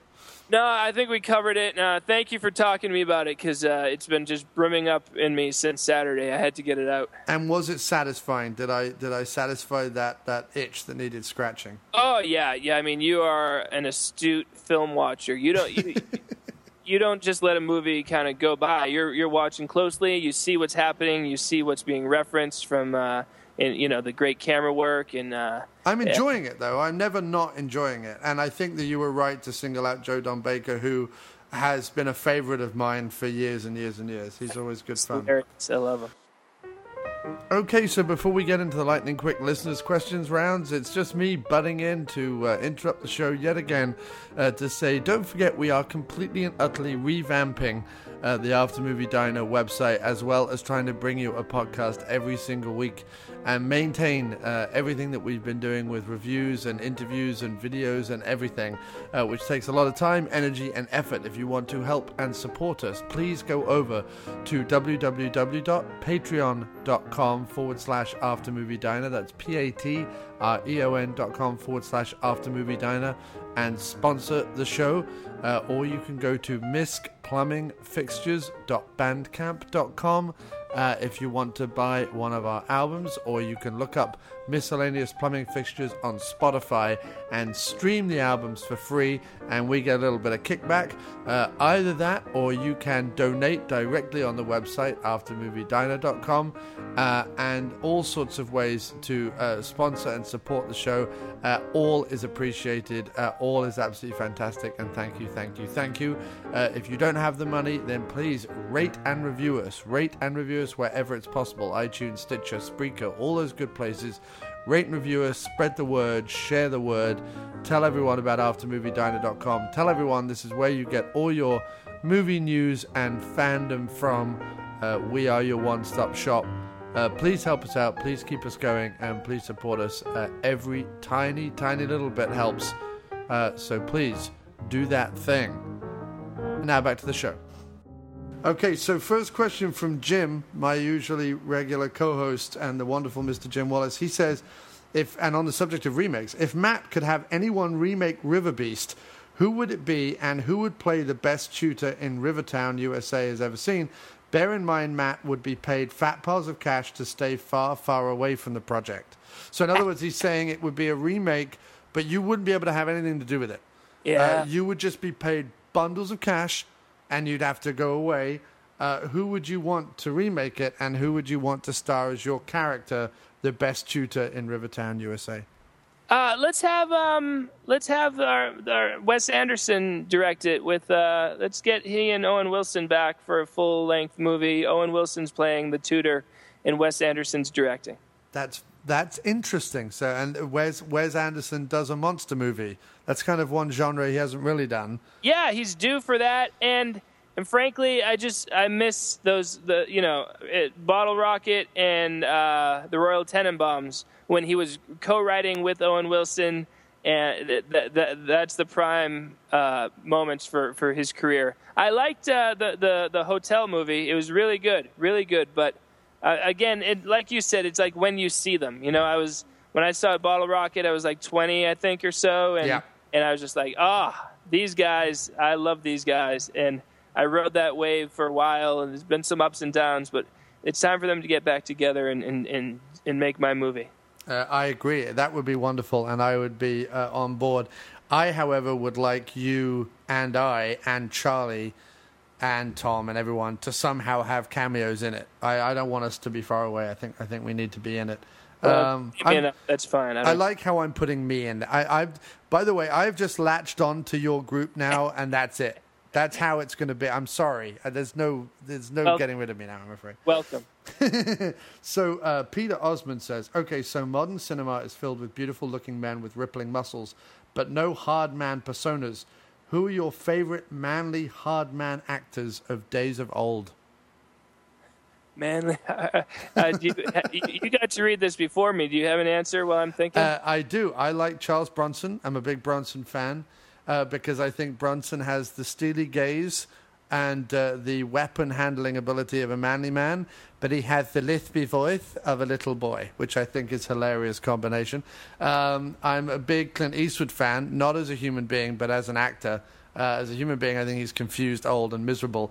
Um, but I think as a as an actor, he's done some tremendous work, and he's definitely got the the hard man grit to him. And lastly, Robert Mitchum to bring it back to Cape Fear. Robert Mitchum for me, uh, yeah, he's he is everything I look for in an actor. He's awesome. yeah, let's give it to Steve McQueen. He's he's a nice, uh, tough guy. Sure, that's a that's a good answer too. I agree with that as well. But okay, but uh, much like we said about uh, how the past becomes uh, glorified, in in 30, 40 years, people will look back and be like, they don't make him like Mark Ruffalo anymore. yeah, as long as they say that about Mark Ruffalo and not uh, Mark Wahlberg, who can can go run off a pier. Um, uh, it's it's so funny because let's say when I revamp the website that like five years from now I have to interview like Mark. Well, let's say I suddenly the website takes off. It won't, Yeah. but let's just say, and I have to uh, uh, uh, interview Mark Wahlberg. Am I going to be a dick to Mark Wahlberg, or am I going to sit there and be like, "Oh my god, you were so good in that movie, even when it was a piece of crap"? Like, it's going to be so interesting to see. That's the question, and uh, I look forward to finding out. But I mean, um, I, I offered you a remake to discuss, and you didn't. Um, you went for it. You know, you could have uh, stuck to your moral high ground and said, "I refuse." Uh, no, I've I've always said that there are certain remakes that I completely accept because I think that the di- first of all the directors are from a proven trading ground of doing their I- own original There's material. a huge difference, and I- I'm Yeah. just I'm just teasing. You're, Yeah, I'm with- yeah, of course. So Mark Burns says, uh, Desert Island Discs. You are allowed only three films to take with you to a desert island. Theoretical question, you would need some form of power. Uh, but what three films and why?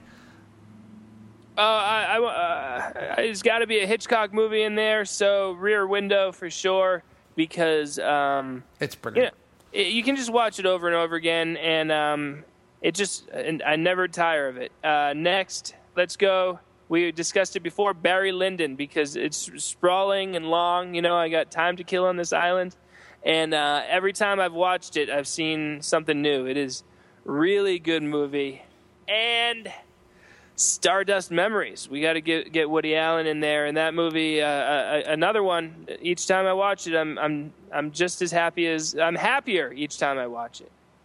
Uh, well, that's that's fanta- three fantastic picks. Um, I, you know, it's really difficult for me because there, there's 50 movies that I want on a desert island. Um, I, I could take all three of your films and be perfectly happy, um, but I'm not going to pander to you uh, in answering this question. um, uh, I would probably take um, uh, Monty Python: The Meaning of Life. Because I feel like it has every single aspect of Monty Python in it. It's not their best film, but it has every and i think that because it's basically like eight short films i wouldn't get so bored of it Yeah, totally. uh, so there's that one um i have to have a bruce campbell movie it's a toss up between evil dead 2 and bubba ho-tep uh, bubba ho-tep is the better performance but evil dead 2 has the memories and i feel the excitement uh, i I think haven't seen Bubba Ho-Tep, but I think you should choose Evil Dead 2. Evil Dead 2. And then and then I see uh, I want to say Hannah and her sisters Ah, to have a. Woody Allen one, but I also want to say Blood Massacre by Don Dohler yeah. because I think that You George already Stone- have a ho- you have a horror movie though. I know there. I do. Yeah. God, this is difficult. this is really difficult. It has to be um, Taxi Driver. I'm going to go Taxi Driver. out of out of nowhere, Taxi Driver takes it. Well, because I always have this answer when people say, "What are your favorite films?" I have this answer. I go, "Okay, if it's schlocky films, it's Evil Dead Two and Blood Massacre. If it's serious, highbrow, thinky films, it's Taxi Driver and Apocalypse Now. They're like my two favorites." And that's just one of those things where if Apocalypse Now or Taxi Driver's on TV, I have to watch it. Just it comes on, I have to watch it. Now I love Ghostbusters and Indiana Jones and all those movies. But like, if I'm talking top movies, it's those four. So I'm gonna have Evil Dead Two. I'm gonna have Taxi Driver, and uh, what was the third one? Uh, Meaning of Life, Monty Python. I think that would that would do me. Excellent. Okay. Um, so David Brighton asks, which is the biggest distraction in a cinema? I think he means texting, whispering, or crisp bag rustling.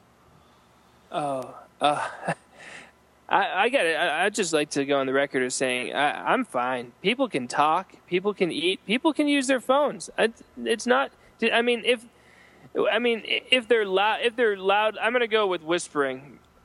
Of those three, because it's like, go ahead, eat your food. Go ahead, check your phone. I mean, if you're talking loudly enough that it's uh, interfering, I'm a little upset. Yeah, you see, for me, it's texting. I, I think that the noise of uh, the movie will cover up most conversations. If someone right next to you is whispering, that's a pain in the ass. But like most conversations that are being had in the cinema, the movie is loud enough to cover them up. However, nothing can cover up the bright light of your phone in a dark theater. It will I my eye will always go to it and it will always annoy me. And also there is no need for it. If you were going for a job interview, you wouldn't get your phone out to text. If you were going to um, a funeral, you wouldn't get your phone out to text. Like, Well, well, well. Ju- you just wait. I mean, um, you're living in in, a, in an antiquated age where people didn't bring didn't text during funerals. I mean, the, the future is, is on us, and you're going to have to embrace it because uh, I, I'll I'll tell you, I haven't been to many funerals lately, but I'm willing to bet that texting happened at every at 90 percent of the, the last uh, last year's worth of funerals. I, I'm just saying, if there was a place where, and I was trying to think, church, um, uh, whatever it is, there are certain occasions where people go. I'm not. If you go on a date, right? You might You, text. you, you go on a date, you put your phone on the table right in front of you, and you, you check that phone frequently. That th- it's a new world, John. You're going to have to um, advance or uh, or just um, become obsolete. Yeah, I'm going to become obsolete happily because texting in movie theaters, I think they should be dragged out into the street and beaten to death with their own phones. Uh, what, what, do we have more questions? we do. Sorry, dude, I'm keeping you up. Um, what are the top five action movies that have not seen a DVD or Blu-ray release that need to be given the special edition treatment? Um, I don't know if I have a top five. Um, but I want to see every Don Dohler movie on Blu-ray. Um, action movies, action movies that don't have um, Blu-ray treatments. I got I got nothing for that. I, I'm not an action movie guy, and I definitely don't know what's been released in the action uh, I genre. mean, I would say anything by PM Entertainment. They all kind of need Blu-ray releases and haven't had them. Anything Cynthia Rothrock is in. I know that there's an Asian Blu-ray of Yes, Madam, but I don't think there's one of Above the Law, and that's a really great Hong Kong action movie. Um, there's probably a ton from 80s and 90s that need to be released. A couple of Dolph Lundgren, John, Jean-Claude Van Damme. Don't know off the top of my head. Sorry, Max uh, Falkenham, but thank you for ans- asking the question. Uh, Peter Osmond offers Ronin uh, is apparently long past a special edition Blu-ray. Current MGM catalog release is awful. Um, Uh, well, let me just say, there's one movie called The Mean Season. Kurt Russell, 1985. Mariel Hemingway. nice. I don't know what the release uh, situation is, but I, I know that it, it hasn't gotten its due for just uh, sheer joy. And in fact, maybe one of these days, if I'm back on the diner, we could uh, discuss it. Uh, okay, definitely. Um, Peter Osmond then asks Star Wars, Star Trek, Star Crasher, Starman, and Stargate had a fight. Who would win? The prize is a gold star. Uh, Star Wars would win because it's the best of all those titles. I, I, I massively disagree on that one.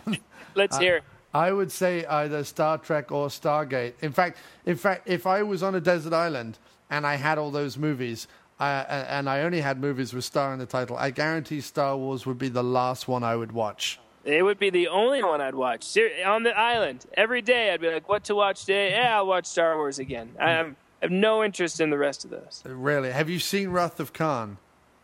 Um, I I don't know what ha- what it is. Just something about uh, Star Trek. It just it just there's there- Really, even with William Shatner and uh, uh, uh, DeForest Kelley and, and Leonard Nimoy, even with the original cast, no interest. just huh? seems to me no joy. It ju- no uh, no fun or Oh, it- it's all joy, sir.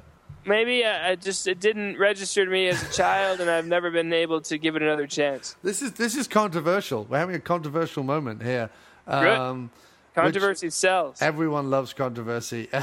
I couldn't care. I mean, really, Star Wars, Star Trek. Really, ultimately, who cares? yeah, I mean, uh, It's just this, funny. this- we, we- I think we're both well aware that everything we've discussed tonight is of no no, no consequence. consequence. Yeah. Um, Aaron Carruthers asks, that's a great name, Aaron Carruthers. He says, Are there any British films that we should be introducing to Americans? Um, yeah, I've kind of touched on this in previous Diner episodes. Um, Mona Lisa, Long Good Friday, the original Get Carter, um, Without a Clue is a great uh, British comedy with uh, Michael Caine and Ben Kingsley. Uh, basically, if it's got Michael Caine or um, Bob Hoskins and it's made in the 70s or 80s, you really can't go too wrong with it. There's a movie that we're uh, eventually going to cover on Shock Marathons called House on Straw Hill from the mid '70s, and uh, it is it is something else. And uh, stay tuned to my podcast eventually to learn about that one. Oh, yeah. Um, we'll have to give, give a big plug to your podcast at the end of the episode, sir. Um, I'm just scrolling through Twitter. Oh, uh, this is a great one. Um, a bloke down the pub who writes great Hammer horror remo- movie So wait, I thought that was you. That's not you. That's not me, sir. No. Oh, that's funny. I thought that was just uh, uh, one of your monikers, but that's a different person. That's a completely different person, and I know who it is, but I'm not revealing it. Don't. Uh, a bloke down the pub who writes great Hammer horror reviews. Uh, Hammer horror is another great anything with Peter Cushing, Donald Pleasence, uh, Christopher Lee, and uh, all great British movies. Um, watch all of them. Amicus or Hammer, you can't go wrong. Um, but he asks, this is a great question. What's your all-time favorite monster? Favorite monster. I'm gonna. Uh, who's my favorite monster? Woo! Sheesh.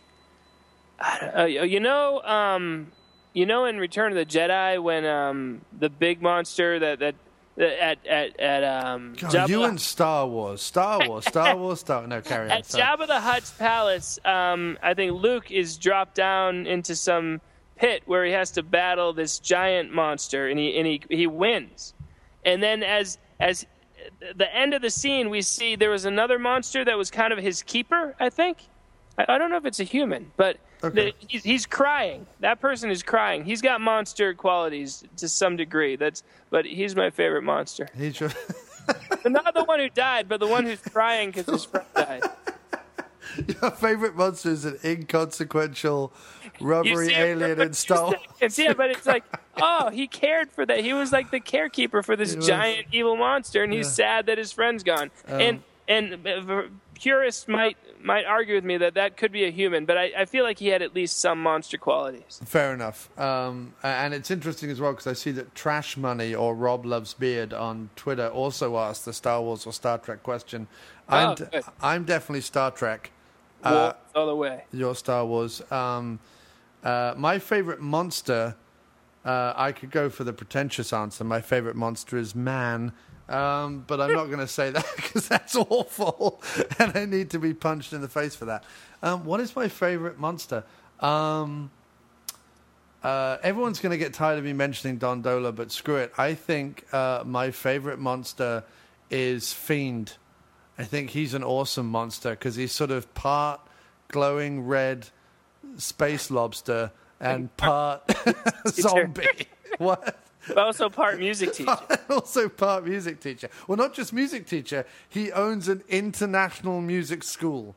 He's only been corporeal for a few months, but In there is a bit where he's urban neighborhood. Yeah. yeah, he sends George Stover off to France to the school over there to do some accounting. So I'm like, really? They have a school in France already? This is A lot an of inter- yeah, a lot of questions. this is an international school. Yeah, so probably Fiend. I'm a big fan of that. Um, Yeah, that's a good one. uh, uh, if we're talking classic monsters, I like Dracula, but only because I'm a big fan of Peter Cushing's Van Helsing. To me, the only Van Helsing, and uh, every single monster should be taken down by an old British man in some form of tweed coat.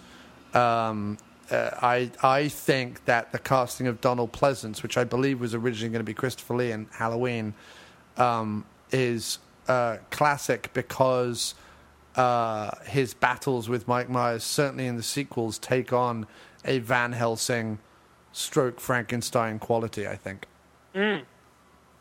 Old man, old British man in a long coat, you can't go wrong. He's your monster killer.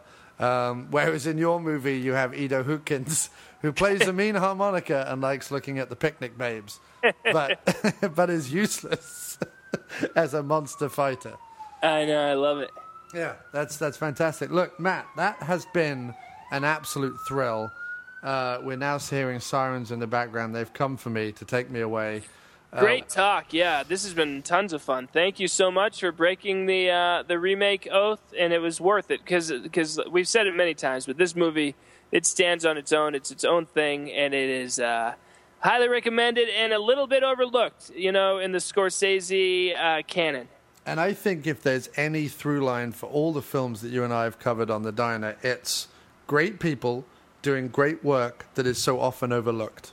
Yes, yeah, absolutely, and that's why I mean, uh, it's like we don't need to. I mean, it, uh, we do sometimes, but we don't need to sing the praises of Star Wars and Jaws. You know, everyone knows, but it, it's those, those lesser movies made by, uh, you know, sometimes by big names and sometimes not. But uh, you know, and and that's that's what's great is people who keep on making stuff. You know, and some of the stuff gets exalted, some of the stuff just kind of. Is forgotten about, but um, if it's good enough, it'll get its day. And thanks to you and I, Cape Fear has now had its day. It has indeed, um, and I'm I'm already running through other monsters in my head that I would also love. Um, uh, Bub from Day of the Dead, big fan of him, um, and uh, and I think the um, uh, Caps need definitely need their place in the monster pantheon. Uh, I think It's their own language. Yeah. yeah, yeah, and their own language. So, sir, let us end as we do uh, with you plugging uh, everything that is you uh, as as quickly as possible. All right, listen, all you jerks. Go to moternmedia.com. It's like modern media, except with a T instead of a D. And check out everything I got, all my music and movies, too. There's a whole movies page with many of the movies right there. You can watch them and, uh, and sit back and enjoy some Dohler esque homemade uh, filmmaking.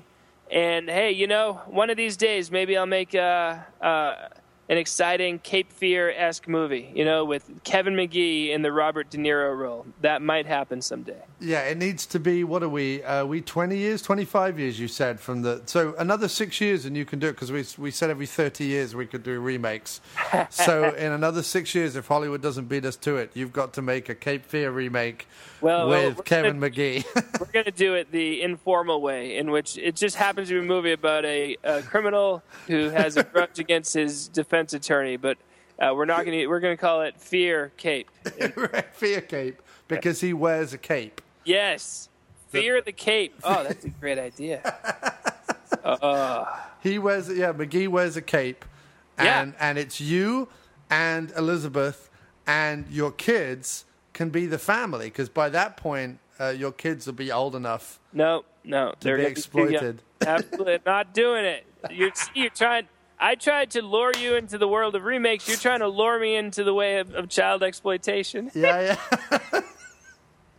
I am. Well, maybe you could have. I think in which case you have to go the opposite. You have to find a forty-year-old woman, Yeah. and then say she's fifteen. That's how you have to do it. It's fine. Look, it's fake. We know it's not real. We're- I mean, we're watching a movie on a screen. Nobody thinks this is r- real life. So let's just suspend our disbelief for the sake of the children. Yes, I think it would be hilarious though. You dress her up in like a, a tiny girl's costume, but she's got to be sort of sixty or something, maybe. Or Yeah, it's fine. I, I think that at the beginning of every movie, now that there's a new rule, no one under 20 can be in a movie, there's just a little disclaimer that says, please, for the sake of the children, please suspend your disbelief. And then the movie starts. your favorite movie has to be Grease, then, where all the teenagers in high school are played by forty-year-old actors. Yes. Oh, yes. Stockard Channing playing a teenager is the most hilarious thing I've ever seen in my entire life. Yeah, it's great. I'm all for it because you know the teenage years are not everyone's best years anyway. Why are we putting that? You know, why are we preserving that on film? I agree. And look at um, isn't uh, by the time they get to Back to the Future three, even though it's meant to take place over just a couple of days, Yeah, uh, like Michael J. Fox is like fifty by the time he's. I think he's like twenty five in the first movie. right. Yeah, yeah. I mean, but he's got a youthfulness that uh, that shines through. But you know, I suspend my disbelief all the time anyway. So you know, Sure. I don't think Robert De Niro really broke someone's arm and tore their cheek out, so I, I suspended my disbelief. yeah. Yeah. Ah, anyway, So that's it. Coming soon, Motern Media's remake of Cape Fear called Fear the Cape, in which a 50 year old woman will play the Juliette Lewis role. uh, that's gonna be real fun. In fact, the, the, the person playing the daughter's got to be older than you and Elizabeth. That's the rule. That's the rule. Anyway, sir, it's been an absolute joy, absolute pleasure. I will let you go now. I'm so sorry I kept you so late. And Yeah, uh, this has been fun. Thanks so much, man. And now I am more than a little excited to present what is essentially an exclusive Motern Media song not available anywhere else but this podcast. Take it away, Matt.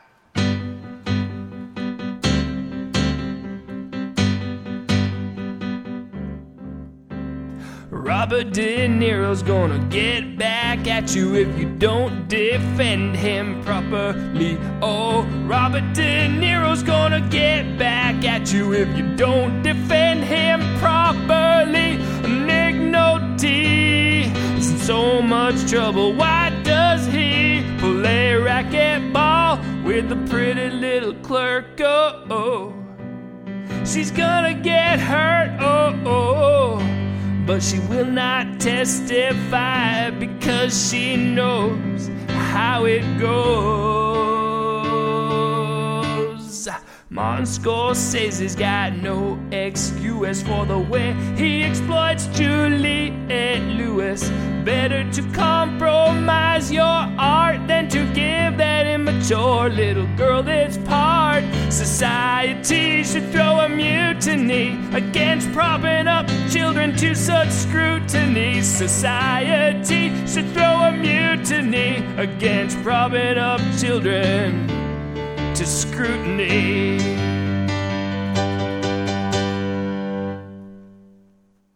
With Lucky Land slots, you can get lucky just about anywhere. Dearly beloved, we are gathered here today to. Has anyone seen the bride and groom? Sorry, sorry, we're here. We were getting lucky in the limo and we lost track of time. No, Lucky Land Casino, with cash prizes that add up quicker than a guest registry. In that case, I pronounce you lucky. Play for free at LuckyLandSlots.com. Daily bonuses are waiting. No purchase necessary. Void where prohibited by law. 18 plus. Terms and conditions apply. See website for details.